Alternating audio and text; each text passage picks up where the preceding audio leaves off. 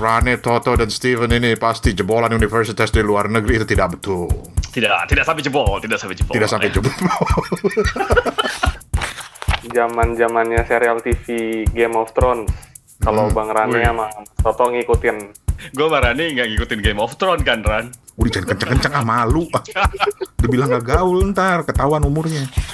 Carilah buku yang temanya tuh kita peduli gitu. Vocabulary-nya nggak terlalu susah karena ditujukan untuk yang adult kan. itu dia mengeluarkan yang uh, buku abridged jadi buku klasik yang dipersingkat Terus bisa coba juga graphic novel karena itu kan basically komik ya, jadi mudah diikuti ceritanya.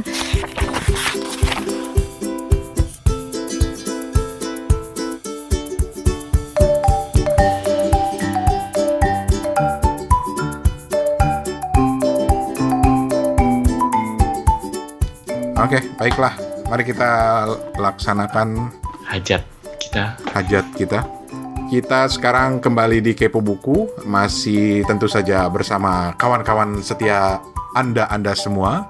Di Singapura ada Herta Eko. ah. Oh, sombong banget Singapura sekarang peringkatnya udah turun nih. Peringkat apa ya, Pak? Peringkat penularan.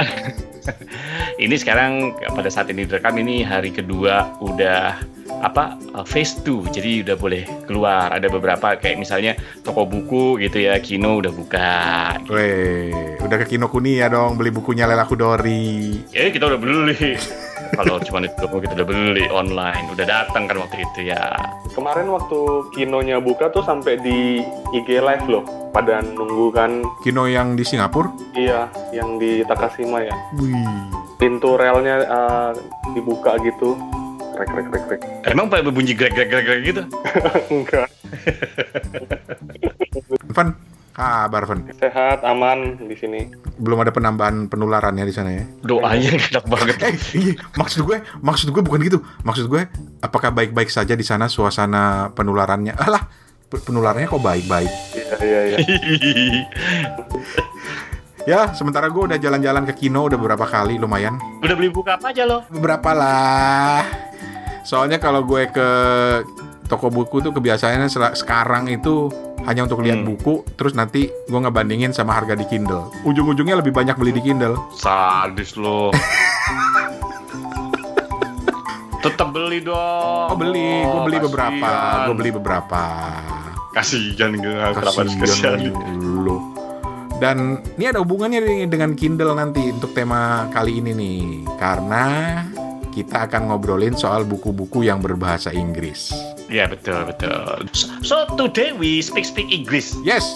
Both of us with the yesterday afternoon kids, Stephen. Hah? Apaan tuh? Uh, anak kemarin sore, yesterday afternoon kids. eh, you don't play-play ah with Steven ah. Lu kenapa jadi logat Singapura? Jadi Singlish. jadi sih. Jadi ya itu kita kita sebenarnya beberapa kali lah terima DM-an gitu yang bilang bang, gua kan nggak bisa bahasa Inggris bang, Ba- buku bahasa Indonesia lah yang dibahas lah gitu kan. Tapi di balik itu kita juga pengen loh sebenarnya eh, teman-teman juga bisa tahu, bisa ber- bisa dapat tips, dapat cerita dari teman-teman yang lain tentang bagaimana membaca buku berbahasa Inggris. Karena bukannya sombong ya, kami bertiga bukan bule. Memang tidak ada yang perlu disombongkan memang. Kita bukan boleh memang tidak ada yang perlu disombongkan. Lu premis lu salah lu.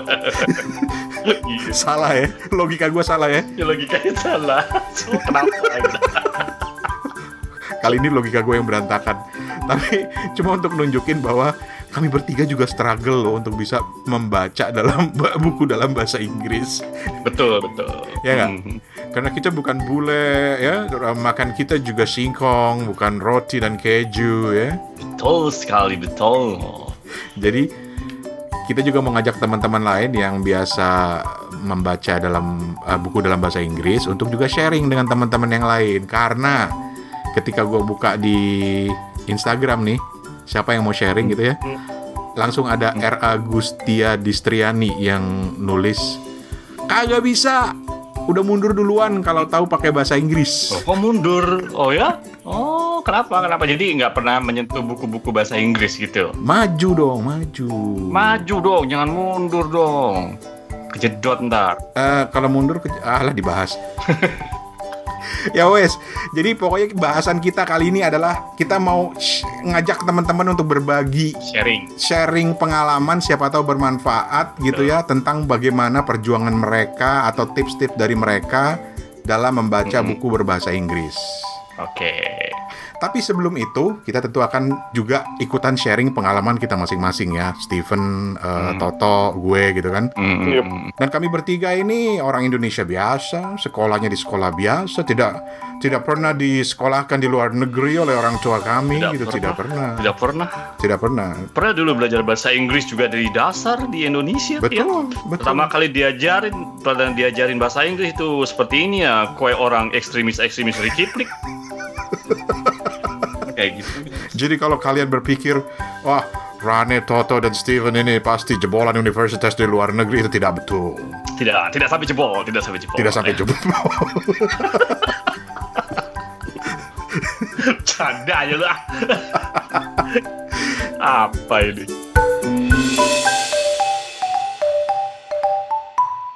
So, Hmm. gue mau nanya dulu deh, siapa ya? Toto kali atau Steven ya? Boleh, boleh. Steven deh. Yap. Lu sendiri mulai berusaha untuk membaca buku dalam bahasa Inggris tuh kapan, Van? Waktu kuliah. Baru waktu, kuliah. Di Iya. luar pelajaran maksudnya ya, di luar pelajaran ya maksudnya ya. Iya, ha, ha. Hmm. Waktu itu kan zaman zamannya serial TV Game of Thrones. Kalau Hmm. Bang Rani Wih. sama Mas Toto ngikutin. Nah itu kan serialnya tuh lebih lebih duluan kan daripada bukunya. Hmm. Nggak, sorry gue ketawa draw karena udah pasti gue marani nggak ngikutin Game of Thrones kan, Ran. Kagak. Udah jangan kenceng-kenceng ah malu. ah. Udah bilang gak gaul ntar ketahuan umurnya. Lanjut Van gimana Iya, tuh Van? Jadi game ya bener betul. Iya ya. Game of Thrones tuh. Gue inget banget tuh. Throne-nya tuh keren banget throne-nya tuh. Nah, jadi jadi Lanjut lanjut Van, lanjut. jadi ini eh, serial TV yang cukup hits ya waktu itu. Ah. Hmm, Kan hmm, hmm. Kisah-kisah fantasi terus dibumbui sama intrik-intrik politik tuh bikin serial ini jadi sebuah tontonan yang wajib gitu waktu itu. Hmm. Nah, aku ketika menghabiskan season pertamanya tuh kalau nggak salah langsung pengen nyari novelnya. Hmm. Lu ya udah nyari-nyari ke toko Periplus, beli yang mass market itu yang buku yang lebih murah tuh daripada paperback aslinya yang 150 ribuan gitu. Ya, Hmm. dan langsung baca beberapa bab awal gitu. Terus gimana?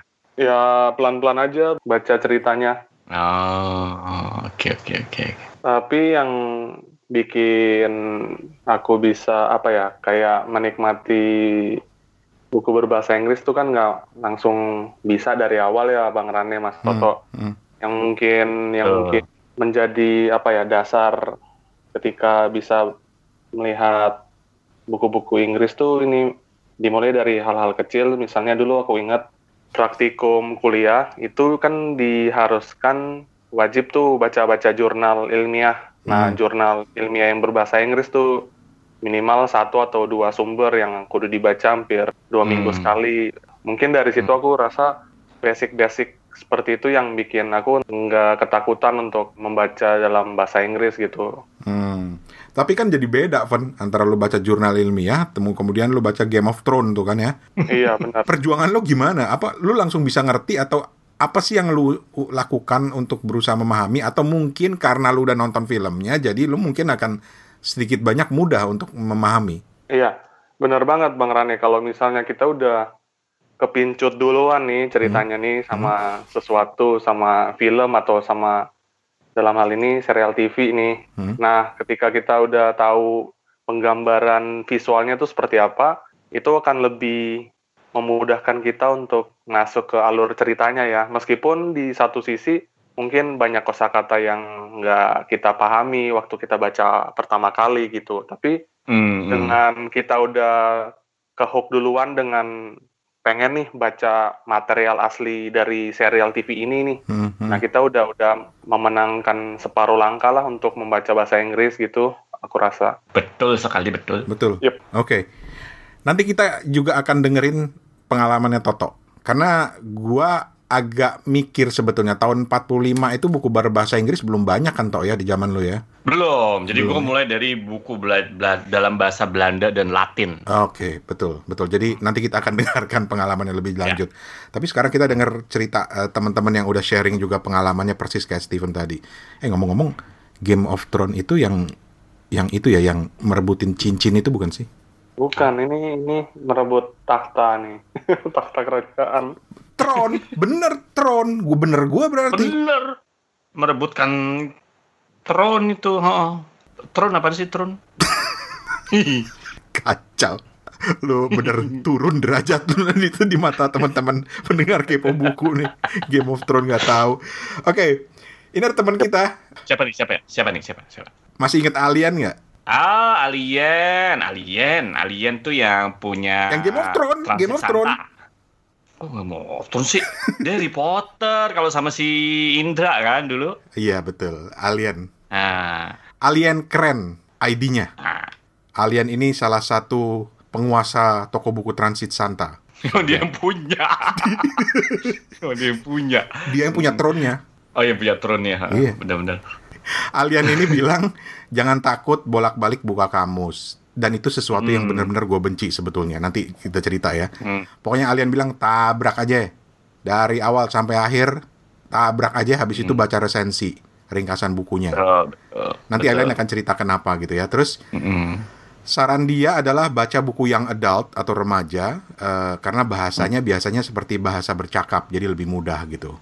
Mm, Terus mm, eh, apa yang kamu tangkap saat membaca sama atau mirip gitu ya. mm-mm. Eh, berarti kalau memang udah bener itu yang kamu tangkap saat membaca itu mirip dengan eh, isi bukunya, berarti kamu berhasil membaca buku dengan benar. Kalau banyak yang salah paham ya nggak apa-apa. Hmm. Kalau mau baca ulang lagi bukunya atau coba teknik eh, yang sama dengan buku lain ya nggak apa-apa. Terus penasaran dong karena Alia nih pengalaman banget lah pasti membaca buku dalam bahasa Inggris. Ya, Kita to- coba tanyain ya ke dia ya. Coba, bentar, coba. bentar, bentar. ya, coba. Oke, Eh, mungkin gue sedikit cerita ya tentang pengalaman gue mulai baca buku bahasa Inggris. Jadi gue tuh dulu sempat pertukaran pelajar ke Kanada, tapi pas gue sampai Kanada, gue juga masih agak takut-takut gitu untuk mulai baca buku bahasa Inggris. Padahal kan kalau udah bisa pertukaran pelajar, eh, kita semua berasumsi lah ya kalau bahasa Inggris kita udah bagus. Nah, tapi gue tetap nggak pede gitu. Nah, tapi pas sampai di Kanada, eh, di Kanada itu sistem perpustakaannya bagus banget dan jadi gue bisa baca buku sebanyak apa pun juga. Nah, kebetulan waktu itu cara gue mengatasi ketakutan gue untuk mau baca buku bahasa Inggris itu adalah dengan membaca buku yang temanya dekat dengan kehidupan gue. Eh, salah satunya waktu itu adalah dengan baca buku serial Princess Diaries. Kan eh, sama-sama remaja, sama-sama perempuan yang bingung gitu kayak ngecengin uh, cowok gimana gitu terus sambil pulang ke rumah terus nulis diary nah menurut gue itu sangat dekat kehidupan gue saat itu jadi gue jadi nggak takut mulai baca buku Princess Diaries yang sebenarnya waktu di Indonesia juga gue udah mulai baca tapi baca buku bahasa Indonesia-nya pas di Kanada gue jadi baca buku bahasa Inggrisnya Jadi relevan ya, harus relevan dengan diri kita gitu ya kalau sarannya Alien ya. Relevan. Oke. Iya, betul, betul. Terus ada lagi nih, ada lagi nih.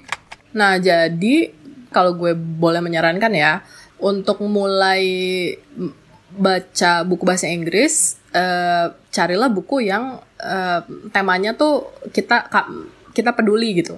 Jadi eh, kita pengen tahu lebih banyak tentang hal itu atau eh, kita sedang mengalami kejadian apa, terus ah gimana ya orang lain menulis tentang itu gitu. Jadi eh, cari koneksi-koneksi seperti itu yang membuat rasa penasaran kita tinggi dan kita jadi nggak takut lagi untuk baca buku bahasa Inggris. Nah, kalau gue ada saran dua buku yang eh, temanya buku dewasa atau ditulis untuk dewasa, orang dewasa tapi eh, perspektifnya ada perspektif menceritakannya tuh diceritakan dari anak-anak. Yang gue sekarang keingetan banget nih ada dua buku eh, yaitu adalah The Curious Incident of the Dog in the Night Time eh, karya Mark Haddon itu kan ceritanya tentang ada anjing yang dibunuh terus eh, ada anak kecil yang eh, kayak bikin investigasi gitu kan tentang anjingnya bisa mati kenapa. Tapi sangat menarik gitu. Yang satu lagi extremely loud and incredibly close Jonathan Safran Foer.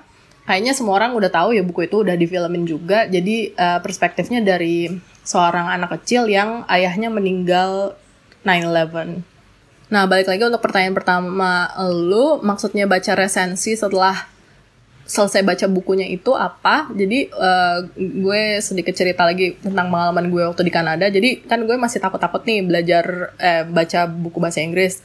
Tapi gue masuk kelas, kelas di sekolah harus baca buku bahasa Inggris. Nah, tapi gue rasa gue banyak yang nggak nangkep nih. Nah, jadi setelah gue baca satu buku selesai, gue ke Wikipedia atau ke mana pun eh, situs kesukaan lu, terus eh, buka tuh Wikipedia, terus baca Wikipedianya gitu. Oh, bener nggak ya yang gue tangkep gitu.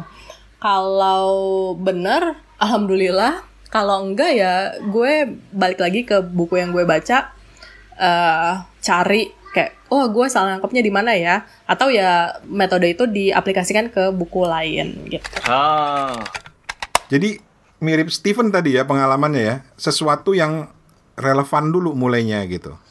yang deket sama kita. Steven kan eh, suka Lord of the eh kok Lord of the Ring sih?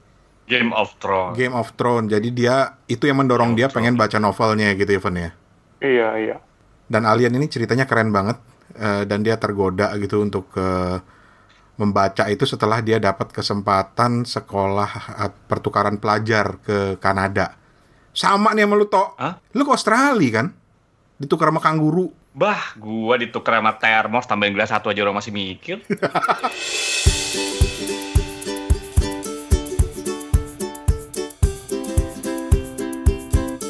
Oke, terus satu lagi sebelum kita dengerin ceritanya Bang Toto. Ini ada Au ah Aurania. Steven kali yang baca ini kalau Aurania nih. Kalau bingung, coba translate kata yang kurang familiarnya aja gitu. Jangan full satu sentence, satu kalimat, karena artinya sering nggak sesuai dan biar belajar nambah vocab juga. Untuk pemula nih, baca fabel, karena vocabnya nggak rumit. Jangan baca Hmm. yang klasik-klasik dulu. Hmm. Terus Iya. apa yang direkomendasikan oleh Aurania kita dengerin. Aku rekomendasi bukunya Percy Jackson oleh eh, Rick Riordan itu bagus banget menurutku karena selain seru dia juga vocabulary-nya nggak terlalu susah karena ditujukan untuk yang adult kan atau enggak bukunya Hamin Sunim baik yang Things You See Only When You Slow Down atau Love for Imperfect Things karena dia slice eh, slice of life karena dia self help dan non fiction jadi nggak pakai expressionsnya nggak lebay gitu loh di bahasanya gitu Wah, keren juga nih rekomendasinya. Boleh juga. heeh. Terus buku bahasa Inggris apa yang terakhir dibaca? Ini ceritanya Aurania. Ya.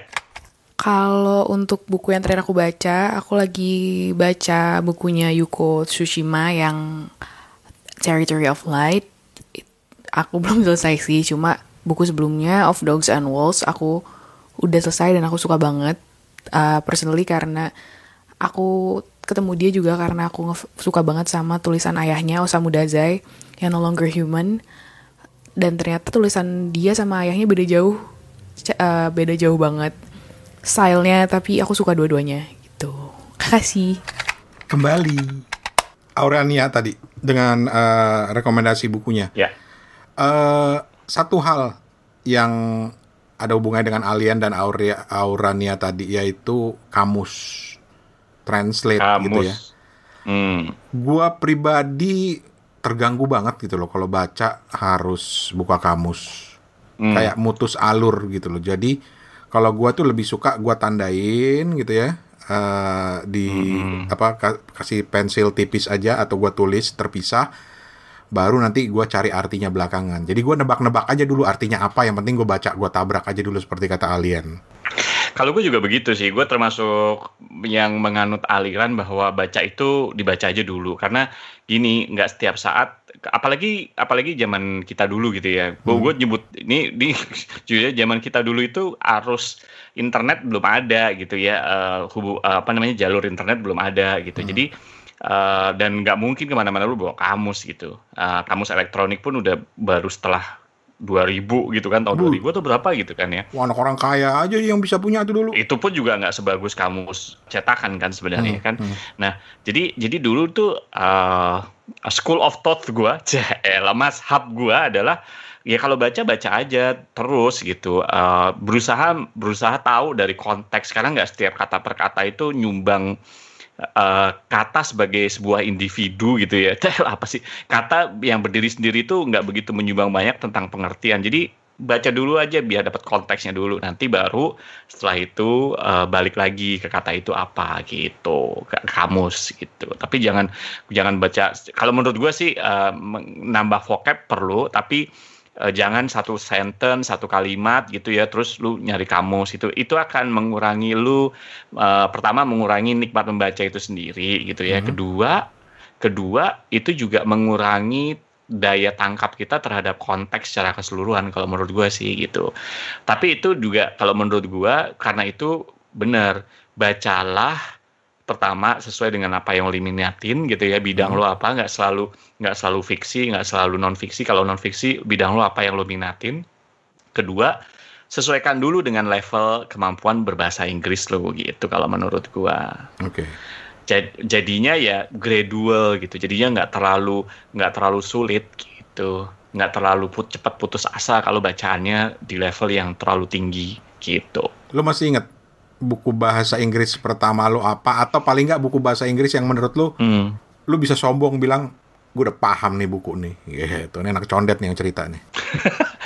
Maaf ntar ada anak condet lah gue diserbu anak condet lagi. Nggak nggak maaf maaf, gue gue gue jujur aja ba- berbahasa Inggris gue tuh gradual banget gitu. Jadi gue inget banget yang dulu tuh ketika zaman zaman gue SMP ya otomatis ya pasti pasti ya kalau nggak boleh dihitung ya pasti buku pelajaran lah ya. Tapi gue inget banget dulu tuh ada majalah kalau nggak salah itu kalau nggak namanya Hello tapi bukan Hello yang magazine yang sekarang ya bukan Ya, yang ya. magazine yang itu ya. Tapi zaman dulu tuh ada kalau nggak salah tuh majalah Halo atau Hello itu bilingual gitu. Ya Eh, jadi bilingual itu bahasa Indonesia dan bahasa Inggris. Dan itu adalah memang majalah yang tipis gitu, loh, bahkan lebih tipis dari majalah Hai saat itu gitu ya. Tapi itu majalah memang diperuntukkan untuk pembelajar bahasa Inggris gitu. Nah dari situ mulai encounternya dari situ kalau menurut gua eh, mulai mulai berkenalan gitu di luar pelajaran gitu. Karena di tahun-tahun segitu ya, tahun-tahun gue SMP, SMA itu tahun berapa tuh? SMP gue sekitar tahun 91 gitu kan ya. Nah itu memang susah nyari buku-buku berbahasa Inggris gitu. Hmm. Bahkan buku-buku novel berbahasa Indonesia susah gitu. Perpustakaan juga pasti kebanyakan perpustakaan dalam bahasa Ing bahasa Indonesia gitu kan. betul Nah itu satu-satunya yang gue pelajarin, yang satu gue baca dan itu bagusnya adalah itu ada pak passage gitu ya, ada ada ada artikel gitu ya, dan itu ada lu beginner, intermediate atau advance gitu ya, jadi lu baca gitu ya, kalau lu masih beginner, ya lu masih beginner, makanya majalah itu dulu sempat gue simpen karena gue, oh gue masih beginner nih waktu bahasa waktu waktu zamannya SMP nanti ya gue simpen entah kalau gue ada intermediate gitu kan atau ada advance nanti gitu jadi gue simpen. Nah itu tuh bagusnya ada satu artikel di bawahnya itu ada nanti terjemahan jadi lu nggak perlu repot-repot bawa kamus gitu. Hmm. Mudah kan jadi di, di artikel itu di bawahnya tuh ada nanti artinya apa noun adjective vocabnya gitu nah itu itu sih gue inget banget kayak gitu begitu SMA gue dulu pernah ikut eh, kursus dulu ada lembaga kursus namanya lembaga Indonesia Amerika ya LIA ya jangan-jangan lo ikut eh, Lia yang di MT Haryono lagi Iya gue ikut ya di MTR sebelum dia iya se- sebelum dia akhirnya pindah ke gedung yang baru di Pengadegan ya kalau nggak salah. ah, ah. Anyway, eh, halo Lia apa kabar kalau masih ada? Nah mulai dari situ alhamdulillah ketika waktu itu Lia itu punya perpustakaan dalam bahasa Inggris. Ya udah mulai tuh baca di situ gitu. Nah mulai akhirnya ter terlatih kan karena kita juga pertama kursus. Tapi kursus sebenarnya nggak nggak begitu banyak membantu. Kalau menurut gue bahasa itu bahasa itu gini gini.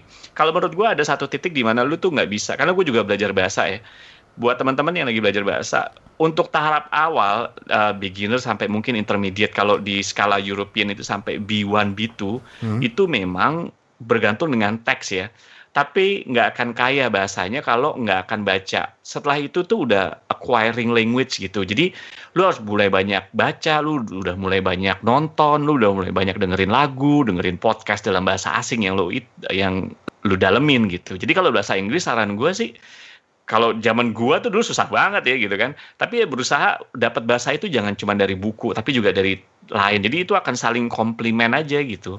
Oke. Okay tapi gue gue perjalanan gue di Lia zaman dulu itu adalah ya waktu itu dia ada perpustakaan nah perpustakaan kita udah mulai bebas tuh minjem buku dari mulai yang gampang dari mulai yang sulit dan itu kalau fiksi udah pasti sampai sekarang pun gue masih kesulitan baca fiksi dan dan dulu yang sering gue baca adalah buku-buku non fiksi memang dan itu jauh lebih gampang menurut gue tapi itu sekali lagi ya memang gradual gitu lu jangan memaksakan sesuatu yang memang di luar level lu ya pelan-pelan aja gitu sambil diperdalam uh, teori bahasanya gitu, grammarnya lah, apalah kayak gitu. Oke. Okay. Dan jangan pernah takut untuk punya persepsi yang salah terhadap suatu buku. Gampangannya gini lah, lu belajar, lu baca bahasa bahasa Indonesia, buku dalam bahasa Indonesia persepsi lu aja bisa beda gitu dengan apa yang dituliskan atau dengan apa yang dimengerti orang lain. Jadi wajar kalau dalam bahasa asing persepsi lu bisa beda gitu. Dan kalau gue lebih lebih gampang, gue bilang kalau lu cari tema yang sesuai dan kalau menurut gue sih gue ya gue ya lebih suka lebih suka ke non fiksi dulu kalau memang kesulitan. Kenapa? Karena kalau fiksi itu lebih banyak pertama ya lebih banyak idiom, lebih banyak uh, phrasal verb gitu kan, lebih banyak apa ya namanya eh, bahasa-bahasa uh, yang yang buka yang bahasa-bahasa yang lebih istilah percakapan tapi kalau fiksi yang udah susah itu banyak yang kayak idiom kayak gitu kan. Sementara kalau non fiksi itu cenderung menurut gue sih lurus-lurus aja gitu. Iya kan? Yep, ya kan? yep. Nah, dan itu biasanya kalau untuk visi makanya agak kesulitan. Sampai sekarang pun gue kesulitan mengetahui ini apaan sih terus tiba-tiba ngelihat lagi ke kamus eh beda ternyata yang gue mengetahui gitu. Nah, hmm, okay. gitu. Nah, nah begitu kuliah ya karena kuliah udah terpaksa deh kalau kuliah harus. memang textbook kita harus kebanyakan adalah bahasa bahasa asing gitu. Okay. Jadinya harus mm-hmm. ya harus baca emang gitu. Kalau lu Van? Kalau misalnya bicara kamus, sekarang kan udah pakai Google Translate ya. Waktu hmm. kita baca nggak ngerti, langsung kita uh, search meaningnya hmm. gitu. Hmm. Terus yang yang aku suka dari penjelasannya Mas Toto, memang ketika membaca fiksi dalam bahasa Inggris tuh mungkin tahap selanjutnya ya Mas Toto ya memang memang aku sependapat ya karena lebih memungkinkan kalau kita uh, berkenalan dulu dengan teks-teks bahasa Inggris lewat majalah misalnya lewat majalah Time tuh majalah Time kan cukup cukup tipis ataupun hmm. kalau misalnya aku yang dari background science kan uh, pasti majalah yang menarik buatku itu misalnya National Geographic nah membaca hmm. National Geographic dalam bahasa aslinya tuh juga cukup asik. apa ya cukup asik uh, untuk kita jelajahin gitu topik-topiknya mereka cerita-cerita mereka dan uh, lewat narasi sastrawinya National Geographic tuh mungkin kita bisa bakal uh, baca yang lebih lebar lagi misalnya kayak novel ataupun cerita pendek. Hmm. Alright. Hmm. Oke. Okay uh, kita masih akan dengerin beberapa uh, cerita teman-teman lagi, tapi kita break sebentar ya.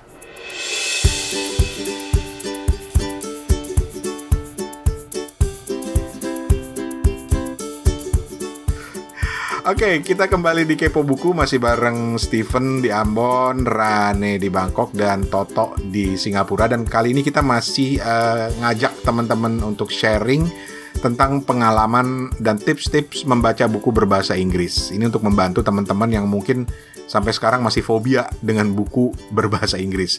Tapi perlu digarisbawahi juga sih ya sebenarnya bahwa kita mengangkat topik ini dengan asumsi bahwa teman-teman semua paling nggak sudah minimal kenal lah basic bahasa Inggris entah itu dari SD atau dari SMP. Anak-anak sekarang katanya dari SD udah belajar bahasa Inggris kan gitu kan? Playgroup malah. Serius lu di playgroup udah belajar bahasa Kayaknya Inggris? sih. Iya bahasa pengantarnya udah Inggris gitu kan? Aduh, serius al. Wah, keren Coba banget. kita lempar deh ke para pendengar. Ngeri amat.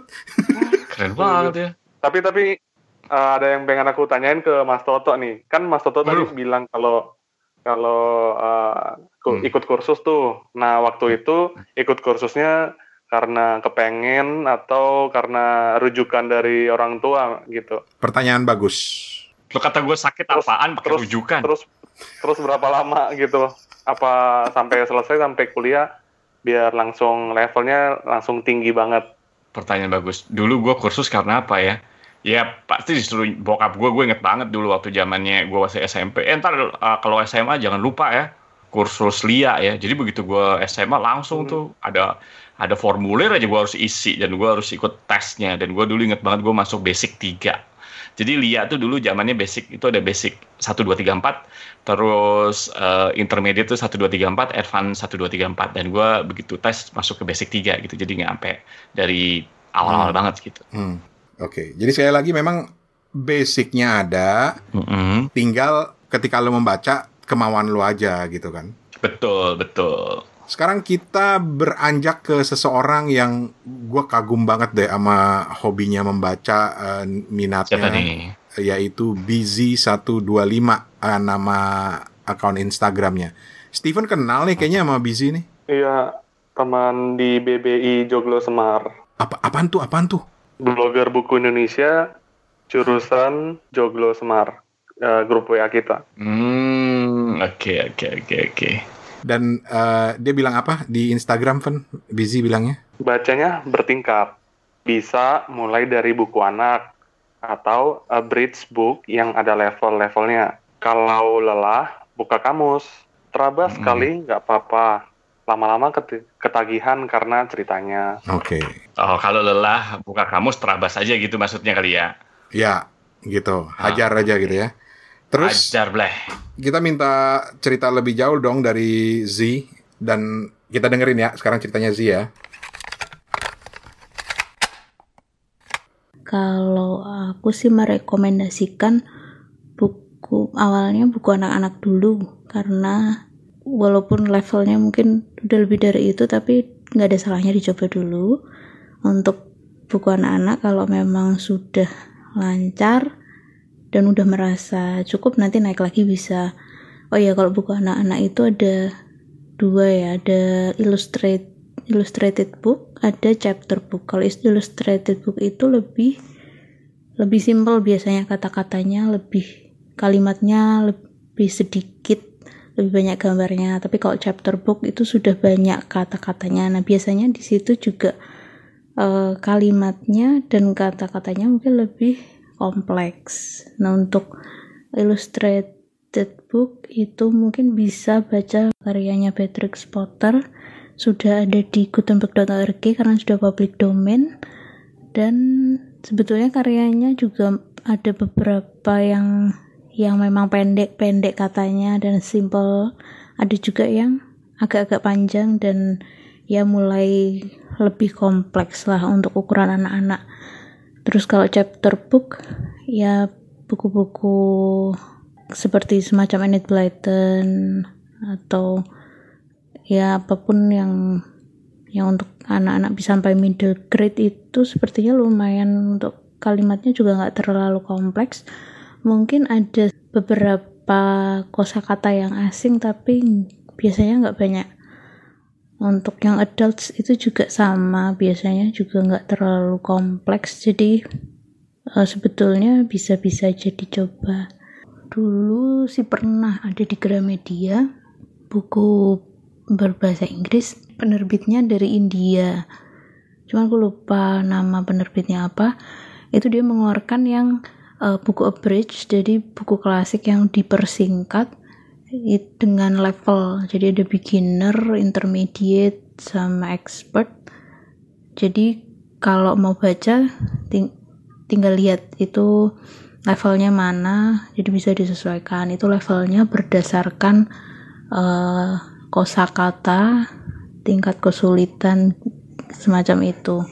Jadi kalau kalau sekarang sih mungkin jarang di toko buku cuman kalau ada akses biasanya eh, kalau di kalau di barat yang negara negara berbahasa Inggris itu terbitan semacam Longman, Oxford gitu ada ada juga yang semacam itu. Selain buku anak-anak, bisa juga dari buku non-fiksi yang sesuai dengan bidang yang yang dipelajari masing-masing karena kan kalau kita mempelajari suatu bidang terutama mungkin yang yang sempat kuliah di bidang itu pasti kenalkan istilah-istilah yang khusus di bidang itu. Nah, kalau buku non fiksi kan biasanya kalau misalnya bidang A, ya dia akan memakai istilah-istilah itu yang walaupun kita nggak baca referensi berbahasa Inggrisnya, tapi pasti kenal dengan istilah itu. Jadi relatif bisa lebih gampang ditangkap juga. Jadi nggak harus buku anak-anak, bisa juga dari non fiksi buku yang belakangan aku baca itu ada karya-karyanya Sharon Creech. Dia penulis middle grade dan sebagian tulisannya bentuknya naratif poetry, jadi puisi tapi ada ceritanya. Jadi jatuhnya kalimatnya lebih pendek-pendek lagi kan. Nah dia tuh yang bikin ku suka karena ceritanya itu menghangatkan, jadi konflik. Konfliknya sebenarnya mungkin nggak uh, konflik keluarga ya nggak jauh-jauh dari tema-tema middle grade gitu. Tapi uh, walaupun di tengah-tengahnya sedih tapi terakhirnya tetap meninggalkan rasa hangat gitu. Kalau untuk buku dewasa aku suka karya-karyanya Antoine de Saint-Exupéry. Jadi yang selain Little Prince kan bukunya untuk dewasa. Itu kebetulan yang Night Flight aku baca dalam bahasa Inggris itu jujur memang uh, untuk kalimatnya itu nggak semuanya aku ngerti 100% nah dia kan puitis dan berbunga-bunga gitu.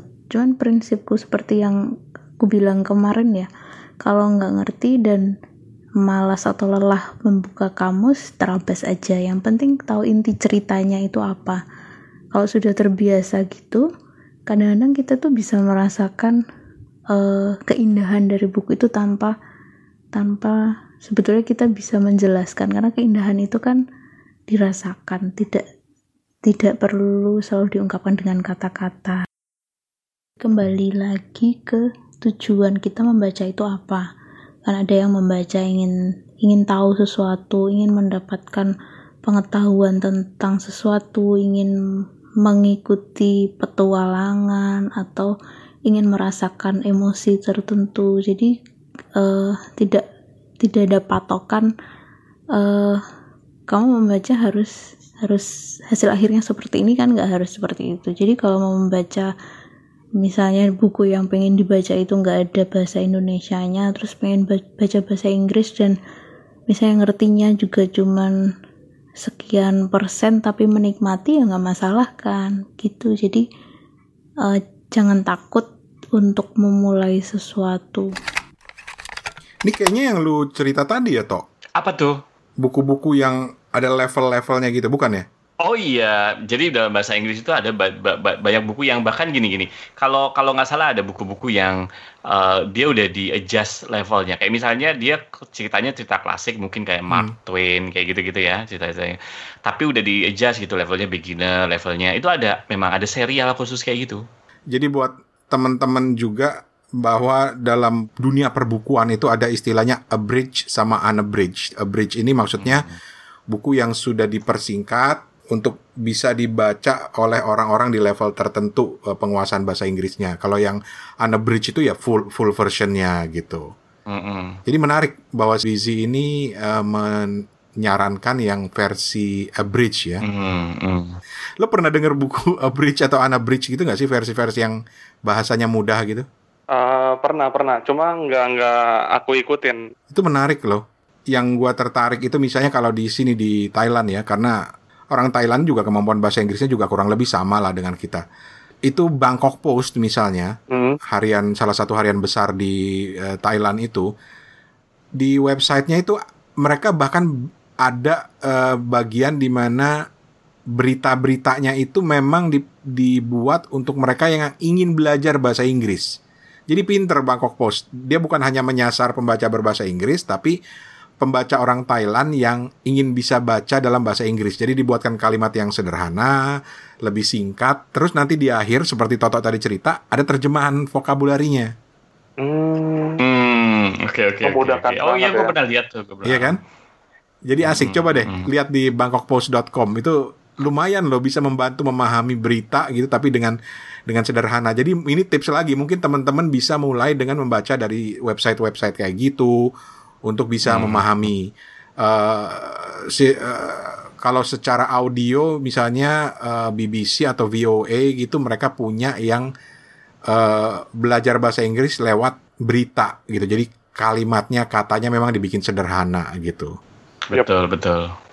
Alright, Bizi juga bilang uh, salah satunya adalah uh, buku anak-anak juga menarik loh untuk sebenarnya dibaca gitu dan tambahan Mm-mm. informasi dari dia kalau tertarik uh, mau lihat rekomendasi buku-buku anak yang lain uh, main ke blognya dan blognya ini keren banget nggak nyesel deh kalau lu penggila buku nggak nyesel banget beneran Keren ya, keren ya. Keren Steven pasti sering main ke sana kan Van Iya, jadi rujukan untuk resensi buku-buku keren lah kalau ke Yoi. tempatnya Mbak. Heeh. Yoi. Dan eh, nama website, alamat websitenya adalah bacaan BZ atau gini aja deh, bacaan b z e e wordpress.com bacaan b z e e b z wordpress.com nggak nyesel beneran nggak nyesel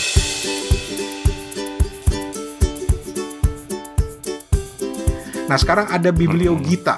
Bibliogita ini eh, bahkan menarik dan gue setuju banget dengan idenya dia yaitu mulai dari buku-buku yang tipis dan nah ini dia hobi gue ini komik grafis Apa tuh? Ah, oke. gitu. Kita dengerin ya ceritanya dia ya. Hai, saya dengan Gita. Untuk rekomendasi buku bahasa Inggris untuk pemula, bisa coba baca buku-bukunya Haimin Sunim untuk non-fiction. Itu isinya banyak kan quotes-quotes gitu, jadi gampang dipahami. Terus bisa coba juga graphic novel, karena itu kan basically komik ya, jadi mudah diikuti ceritanya. Tinggal lihat konteks dari ilustrasinya juga. Sesuaikan aja dengan genre yang disukai apa gitu. Misalnya superhero kayak Marvel atau DC, eh, komik-komik Tintin atau Sherlock Holmes itu juga bisa dicoba.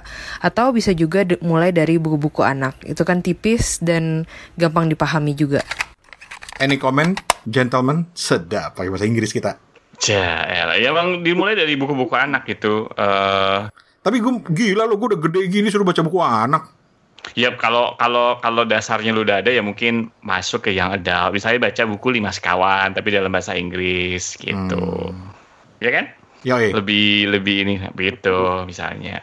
Nah tadi gue nggak menyambung yang tadi, gue gue jadi ingat buat teman-teman yang pengen pengen tahu tadi buku apa sih yang itu, coba bisa cari uh, dengan keywordnya adalah graded uh, uh, Eng- English reader gitu atau graded readers gitu. Graded readers. Gra- graded readers. Nah itu biasanya ada kita bakal keluar tuh kalau di Amazon tuh misalnya gitu ya level-level apa gitu kan. Misalnya nih gue, lagi baca ada ada buku tentang Notting Hill. Notting Hill inget kan ya? Hmm. Si siapa?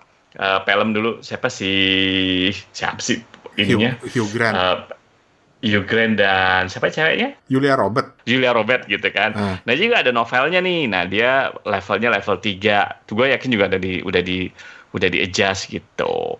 Jadi kalau buat teman-teman yang pengen mungkin disesuaikan gitu eh, level-levelnya yang kalau mungkin pengen di pengen di eh, coba gitu. Hmm. Namanya graded readers gitu. Interesting. Di, di Mantap, mantap. Sementara kalau Gita tadi, gue belum pernah baca Hemin Sunim yang bahasa Inggris sih. Tapi kalau grafik novel gue setuju. Karena Hmm, salah satu banget yang mempermudah gue untuk bisa baca sastra-sastra lama dulu. Terutama sastra Inggris itu adalah eh, komik, grafik novel. Jadi gue pernah punya dibeli nama sama om gue gitu ya baru balik dari eh, eh, dari Inggris apa dari mana gitu gue lupa tapi dia ngoleh-ngolehin gue kayak semacam komik ya komik sebetulnya tapi tentang cerita Robinson Crusoe Daniel Defoe Oh, oke, oke. itu kan tebel banget aslinya itu bukunya nah dengan membaca komiknya kan karena kalimatnya dikit-dikit ada visual jadi gue bisa oh iya oh gini ceritanya dan dari situ tergoda untuk kemudian baca versi eh, chapternya versi versi panjangnya gitu itu makanya gue suka grafik novel kayak gitu sebenarnya bukan Ceritanya apa tadi judulnya? Robinson Crusoe, Daniel Oh, Defoe oke. penulisnya. Ini ini klasik banget lah tentang orang yang terdampar di pulau gitu. Hmm. Jadi jadi lebih mempermudah lah ya. Nah ini gue juga cari nih Robin Crusoe itu kan masuk klasik. Ada nggak sih graded readersnya? Ada juga ternyata. Oh ada Robinson Crusoe graded readernya ada. Robin ada dari level 1, level 2, ada level 3. Nih, gue lihat nih, lagi lihat-lihat gue. Hmm. William Shakespeare ada nggak ya yang versi gradednya pasti ada lah ya. Pasti ada lah, apalagi kelas klasik itu pasti ada gitu. Eh, setuju banget kalau komik tuh bikin kita jadi lebih apa ya lebih mantep lagi belajar bahasa asingnya tuh. Apalagi kalau misalnya pakai model Tintin. Kalau gua tuh penasaran Tintin itu justru penasaran pengen baca bahasa Inggrisnya ya karena pengen tahu juga ceritanya gitu ya. Tapi yang bikin penasaran tuh apa coba? Gue tuh pengen baca Tintin dalam bahasa Inggris itu karena pengen tahu tuh si Captain Haddock maki-makinya pakai kata-kata apa gitu loh. Oh, Lu tau gak sih tokoh Captain Haddock tuh kan kalau yang di terjemahan bahasa Indonesia kan kalau dia memaki-maki dia kan seribu juta topan badai gitu kan kepiting rebus. kepiting rebus gitu. Nah gue penasaran dalam bahasa Inggris dia memakinya gimana. Nah, untuk menjawab pertanyaan lo, Captain Haddock tuh apaan gitu sejuta topan badai ini bahasa Inggrisnya dia terjemahannya adalah Thundering Typhoon, Blistering Barnacles, Blistering Barnacles itu kata makiannya Captain Haddock yang terkenal dalam bahasa Inggris. Seribu juta topan badai. Gitu ya.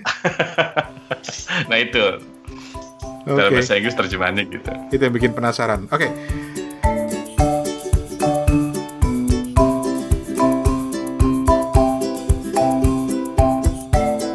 Hey guys, ini Rane.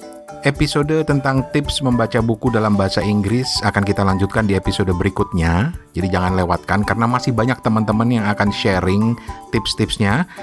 Di antaranya juga nanti kita akan bahas tentang salah satu buku yang cukup populer yaitu Little Prince. Dan nanti kita akan mencoba membandingkan terjemahannya yang ada macam-macam dan juga versi Indonesianya untuk melihat bagaimana sih kita bisa membantu memahami isi buku tersebut? Karena dari segi vocabulary dari segi kosakata sebenarnya Little Prince ini sederhana banget kosakatanya tapi maknanya itu dalam banget. Jadi kita akan singgung itu sedikit dan juga akan berbagi tips-tips dari teman-teman yang lain. Jadi untuk episode ini mudah-mudahan sudah cukup banyak eh, mendapatkan masukan, mendapatkan ide dan bisa memberi semangat buat teman-teman untuk mencoba membaca buku dalam bahasa Inggris. Tetapi jangan lewatkan episode berikutnya di minggu depan karena masih banyak yang akan kita sharing nanti. Untuk saat ini atas nama Steven Sitongan di Ambon, Hertoto Eko di Singapura, gua Rane Hafid dari Bangkok pamit. Sampai ketemu.